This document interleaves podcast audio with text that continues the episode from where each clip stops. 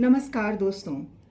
कथा मंजूषा में आप सुनते हैं देश और विदेशी साहित्य के उत्कृष्ट लेखकों की कुछ चुनिंदा, बेहतरीन कहानियाँ। कुछ सुनी और कुछ अनसुनी, जिन्हें कहानियों के पिटारे से चुन करके लाती हूँ मैं, आपकी पॉडकास्ट सखी पूनम चंद्रलेखा। आज मैंने चुनी है अपने एक श्रोता के पसंद की कहानी। और ये श्रोता हैं कोलकाता की रेनू गौरी सरिया जी। रेनू गौरी सरिया जी ने व्हाट्सएप मैसेज पे बताया कि वो नियमित रूप से ये कार्यक्रम सुनती हैं और पसंद भी करती हैं। उन्होंने फरमाइश भेजी है अपने एक पसंदीदा लेखक की किसी कहानी को सुनने की। तो प्रस्तुत है आज उन्हीं के पसंदीदा लेखक रांगे राघव द्वारा लिखित ये कहानी, जिसका नाम है गूँगा। हिंदी के शेक्सपियर कहे जाने वाले रांगे राघव कम समय में ही काल जयी लिख गए थे। रांगे राघव हिंदी साहित्य के कथाकार, लेखक और कवि थे। ये तो मूल रूप से वे तमिल भाषी थे, लेकिन उन्होंने हिंदी में भी बहुत लिखा। उनका जन्म उत्तर प्रदेश के आगरा ज़िले में 17 जनवरी सन 1923 को हुआ था। उनका मूल नाम तिरुमल्लई नंबाकम वीर राघव आचार्य था। लेकिन उन्होंने अपना साहित्यिक नाम रांगे राघव रखा। उनके पिता का नाम रंगाचार्य और माता कनकवल्ली थी। राघव बहुत कम उम्र में ही दुनिया को अलविदा कह गए। लेकिन इस कम समय में ही वे अपने लेखन से कालजयी हो गए। उन्होंने जर्मन और फ्रांसीसी के कई साहित्यकारों की रचनाओं का हिंदी में अनुवाद किया। और यही कारण है कि शेक्सपियर की रचनाओं का अनुवाद करने के कारण उन्हें हिंदी का शेक्सपियर कहा जाता है। अंग्रेज़ी, हिंदी, ब्रज और संस्कृत भाषा पर उनकी बहुत अच्छी पकड़ थी। हालाँकि दक्षिण भारतीय भाषाओं, तमिल और तेलुगु का भी उन्हें बहुत अच्छा ज्ञान था। केवल उनतालीस वर्ष की आयु में ही वे इस दुनिया को अलविदा कह गए। लेकिन तब तक उन्होंने कविता, कहानी, उपन्यास, नाटक रिपोर्टाज सहित आलोचना, संस्कृति और सभ्यता जैसे विषयों पर लगभग डेढ़ सौ से ज़्यादा पुस्तकें लिखी। उनके बारे में कहा जाता है कि जितने समय में कोई एक किताब पढ़ता है, उतने में वह एक किताब लिख देते थे। मैं हृदय से आभारी हूँ रेणु जी की, जिनके अनुरोध पर इस कालजयी लेखक की यह बेहतरीन कहानी पढ़ने का मुझे और समस्त श्रोताओं को सुनने का अवसर प्रदान किया। तो आइए सुनते हैं रांगे राघव द्वारा लिखित यह कहानी, गूँगा। शकुंतला क्या नहीं जानती?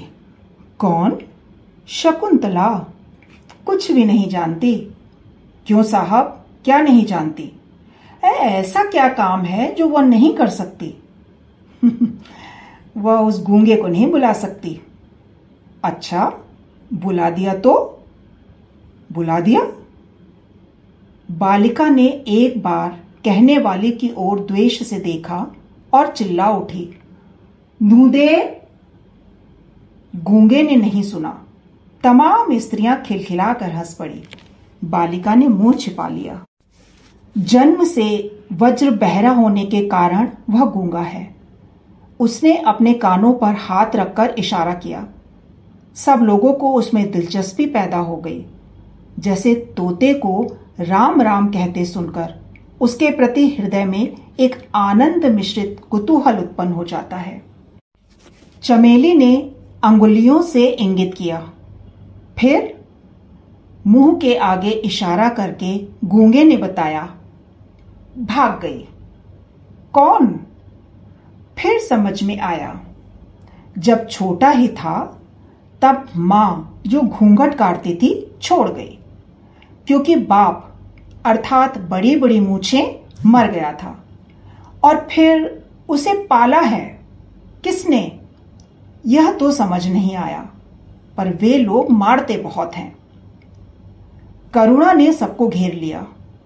वह बोलने की कितनी ज़बरदस्त कोशिश करता है, लेकिन नतीजा कुछ नहीं। वह केवल करकश काय काय का ढेर अस्फुट ध्वनियों का वमन, जैसे आदिम मानव अभी भाषा बनाने में जी जान से लड़ रहा हो। चमेली ने पहली बार अनुभव किया कि यदि गले में काकल तनिक ठीक नहीं तो मनुष्य क्या क्या से क्या हो जाता है?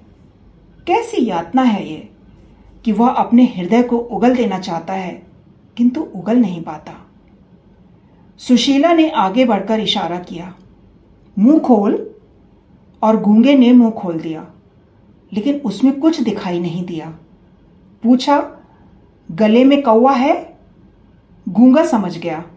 इशारे से ही बता दिया किसी ने बचपन में गला साफ़ करने की कोशिश में काट दिया। और वह ऐसे बोलता है जैसे घायल पशु करा उठता है, शिकायत करता है जैसे कुत्ता चिल्ला रहा हो। और कभी कभी उसके स्वर में ज्वालामुखी के विस्फोट की सी भयानकता थपेड़े मार उठती है। वह जानता है कि वह सुन नहीं सकता और बताकर मुस्कुराता है। वह जानता है कि उसकी बोली को कोई नहीं समझता। फिर भी बोलता है। सुशीला ने कहा इशारे गजब के करता है। अकल बहुत तेज है। पूछा, खाता क्या है? कहाँ से मिलता है? वह कहानी ऐसी है, जिसे सुनकर सब स्तब्ध बैठे हैं। हलवाई के यहाँ रात भर लड्डू बनाए हैं। कड़ाही मांझी है, नौकरी की है, कपड़े धोए हैं, सबके इशारे हैं, लेकिन गूँगे का स्वर चीतकार में परिणत हो गया। सीने पर हाथ मारकर इशारा किया, हाथ फैलाकर कभी नहीं मांगा, भीख नहीं लेता। भुजाओं पर हाथ रखकर इशारा किया, मेहनत का खाता हूँ, और पेट बजाकर दिखाया, इसके लिए इसके लिए, पेट के लिए। अनाथ आश्रम के बच्चों को देखकर चमेली रोती थी। आज भी उसकी आँखों में पानी आ गया वह सदा से ही कोमल है। सुशीला से बोली, इसे नौकर भी तो नहीं रखा जा सकता। पर गूँगा उस समय समझ रहा था। वह दूध ले आता है। कच्चा मंगाना हो तो थन काटने का इशारा कीजिए। औटा हुआ मंगाना हो, हलवाई जैसे एक बर्तन से दूध दूसरे बर्तन में उठाकर डालता है। वैसी बात कहिए। साग मंगाना हो गोल गोल कीजिए या लंबी उंगली दिखाकर समझाइए। और भी और भी, और चमेली ने इशारा किया, हमारे यहाँ रहेगा? गूँगे ने स्वीकार तो किया, किंतु हाथ से इशारा किया, क्या दोगी? खाना? हाँ। चमेली ने सिर हिलाया, कुछ पैसे? चार उंगलियाँ दिखा दी, गूँगे ने सीने पर हाथ मारकर जैसे कहा, तैयार हैं चार रुपए। सुशीला ने कहा पछताओगी? भला यह क्या काम करेगा? मुझे तो दया आती है बेचारे पर। चमेली ने उत्तर दिया, ना हो, बच्चों की तबीयत बहलेगी। घर पर बुआ मारती थी, फूफा मारता था, क्योंकि उन्होंने उसे पाला था। वे चाहते थे कि बाज़ार में पल्लेदारी करे बारह चौदह आने कमा कर लाए और उन्हें दे दे। बदले में वे उसके सामने बाजरे और चने की रोटियाँ डाल दें। अब गूँगा घर भी नहीं जाता, यही काम करता है। बच्चे चिढ़ाते हैं, कभी नाराज़ नहीं होता। चमेली के पति सीधे सादे आदमी हैं। पल जाएगा बेचारा। किंतु वे जानते हैं कि मनुष्य की करुणा की भावना, उसके भीतर गूंगेपन की प्रतिछाया है। जब वह बहुत कुछ करना चाहता है, किंतु कर नहीं पाता। इसी तरह दिन बीत रहे हैं। चमेली ने पुकारा, गूँगे, कोई उत्तर नहीं आया। उठकर ढूंढा, कुछ पता नहीं लगा। बसंता ने कहा, मुझे तो कुछ नहीं मालूम। भाग गया होगा। पति को उदासीन स्वर सुनाई दिया। सचमुच वह भाग गया था। कुछ भी समझ में नहीं आया। चुपचाप जाकर खाना पकाने लगी। क्यों भाग गया? नाली का कीड़ा। वह छत उठाकर सिर पर रख दी, फिर भी मन नहीं भरा। दुनिया हंसती है। हमारे घर को अब अजायब घर ना, नाम मिल गया था। किस लिए? जब बच्चे और वह भी खाकर उठ गए तो चमेली बची रोटियाँ कटोरदान में रखकर उठने लगी। एकाएक द्वार पर कोई छाया हिल उठी। वह गूँगा था। हाथ से इशारा किया, भूखा हूँ। काम तो करता नहीं भिकारी फेंक दी उसकी ओर रोटियाँ। रोष से पीठ मोड़कर खड़ी हो गई, किंतु गूँगा खड़ा रहा। रोटियाँ छुई तक नहीं। देर तक दोनों चुप रहे। फिर न जाने क्यों गूँगे ने रोटियाँ उठा ली और खाने लगा। चमेली ने गिलासों में दूध भर दिया। देखा गूँगा खा चुका है। उठी और हाथ में चिमटा लेकर उसके पास खड़ी हो गई। कहाँ गया था? चमेली ने कठोर स्वर में पूछा। कोई उत्तर नहीं मिला। अपराधी की भांति सिर झुक गया। सड़ से एक चिमटा उसकी पीठ पर जड़ दिया। किंतु गूँगा रोया नहीं। वह अपने अपराध को जानता था। चमेली की आँखों में से दो बूंद ज़मीन पर टपक गईं। तब गूँगा भी रो दिया। और फिर यह भी होने लगा कि गूँगा जब चाहे भाग जाता, फिर लौट आता। उसे जगह जगह नौकरी करके भाग जाने की आदत पड़ गई थी। और चमेली सोचती कि उसने उस दिन भीख ली थी या ममता की ठोकर को निसंकोच स्वीकार कर लिया था। बसंता ने कसकर गूँगे को चपत जड़ दी। गूँगे का हाथ और न जाने क्यों अपने आप रुक गया। उसकी आँखों में पानी भर आया, वह रोने लगा। उसका रोदन इतना कर्कश था कि चमेली को चूल्हा छोड़कर उठाना पड़ा। गूँगा उसे देखकर इशारों से कुछ समझाने लगा। देर तक चमेली उससे पूछती रही। उसकी समझ में इतना ही आया कि खेलते खेलते बसंता ने उसे मार दिया था। बसंता ने कहा, अम्मा, यह मुझे मारना चाहता था। क्यों रे? चमेली ने गूँगे की ओर देखकर कहा, वह इस समय भी नहीं भूली कि गूँगा कुछ सुन नहीं सकता। लेकिन गूँगा भाव भंगिमा से समझ गया। उसने चमेली का हाथ पकड़ लिया। एक क्षण को चमेली को लगा, जैसे उसी के पुत्र ने आज उसका हाथ पकड़ लिया था। एकाएक घृणा से उसने हाथ छुड़ा लिया। पुत्र के प्रति मंगल कामना ने उसे ऐसा करने को मजबूर कर दिया था। कहीं उसका बेटा भी गूँगा होता तो वह भी ऐसे ही दुख उठाता। वह कुछ भी न सोच सकी। एक बार फिर गूँगे के प्रति हृदय में ममता भर आई। वह लौट कर चूल्हे पर जा बैठी, जिसमें अंदर आग थी, लेकिन उसी आग से वह सब पक रहा था, जिससे सबसे भयानक आग बुझती है, पेट की आग, जिसके कारण आदमी गुलाम हो जाता है। उसे अनुभव हुआ कि गूँगे में बसंता से कहीं अधिक शारीरिक बल था। कभी भी गूँगे की भांति शक्ति से बसंता ने उसका हाथ नहीं पकड़ा था। लेकिन फिर भी गूँगे ने अपना उठा हाथ बसंता पर नहीं चलाया। रोटी जल रही थी, झट से पलट दी, वह पक रही थी। इसी से बसंता बसंता है, गूँगा गूँगा है। चमेली को विस्मय हुआ। गूँगा शायद यह समझता है कि बसंता मालिक का बेटा है। उस पर हाथ नहीं चला सकता। मन ही मन थोड़ा विक्षोभ भी हुआ। किंतु पुत्र की ममता ने इस विषय पर चादर डाल दी और फिर याद आया, उसने उसका हाथ पकड़ा था। शायद इसीलिए कि उसे बसंता को दंड देना ही चाहिए, यह उसका अधिकार है। किंतु किंतु वह तब समझ नहीं सकी और उसने सुना, गूँगा कभी कभी करा उठता है। चमेली उठकर बाहर गई। कुछ सोचकर रसोई में लौट आई और रात की बासी रोटी लेकर निकली। गूँगे? उसने पुकारा।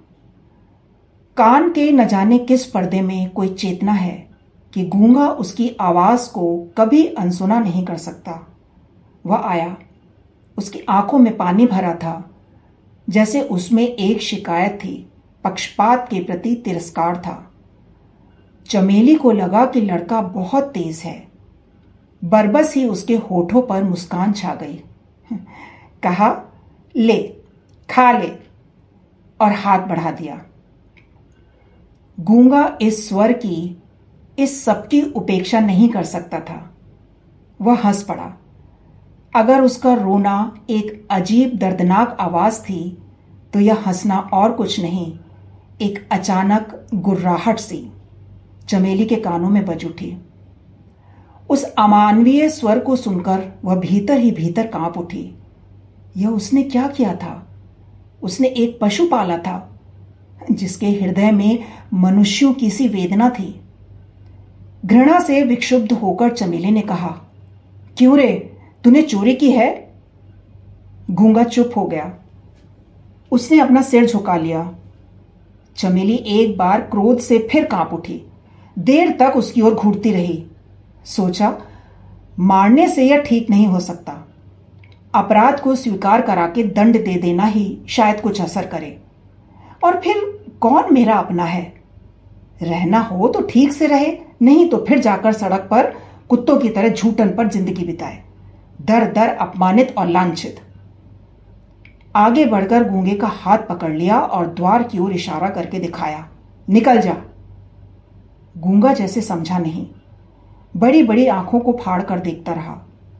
कुछ कहने को शायद एक बार होठ भी खुले, किंतु कोई स्वर नहीं निकला।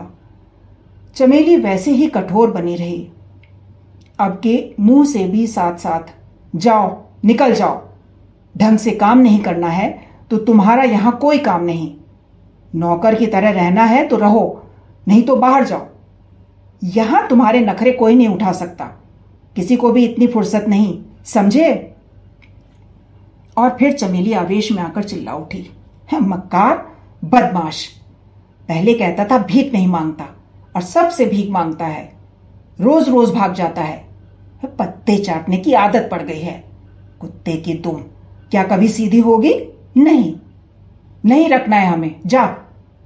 तू इसी वक्त निकल जा हमारे घर से। किंतु वह क्षोभ, वह क्रोध सब उसके सामने निष्फल हो गए। जैसे मंदिर की मूर्ति कोई उत्तर नहीं देती, वैसे ही उसने भी कुछ उत्तर नहीं दिया। केवल इतना समझ सका कि मालकिन नाराज़ है और निकल जाने को कह रही है। इसी पर उसे अचरज और अविश्वास हो रहा था। चमेली अपने आप लज्जित हो गई। कैसी मूर्ख है वह भी? पहले से जाने क्या क्या कह रही थी? वह क्या कुछ सुनता है? हाथ पकड़कर ज़ोर से एक झटका दिया और उसे दरवाजे से बाहर धक, धकेल कर निकाल दिया। गूँगा धीरे धीरे चला गया चमेली देखती रही। करीब घंटे भर बाद शकुंतला और वसंता दोनों चिल्ला उठे। अम्मा अम्मा! क्या है? चमेली ने ऊपर ही से पूछा। गूँगा! वसंता ने कहा। किंतु कहने के पहले ही नीचे उतर कर देखा गूँगा खून से भीग रहा था।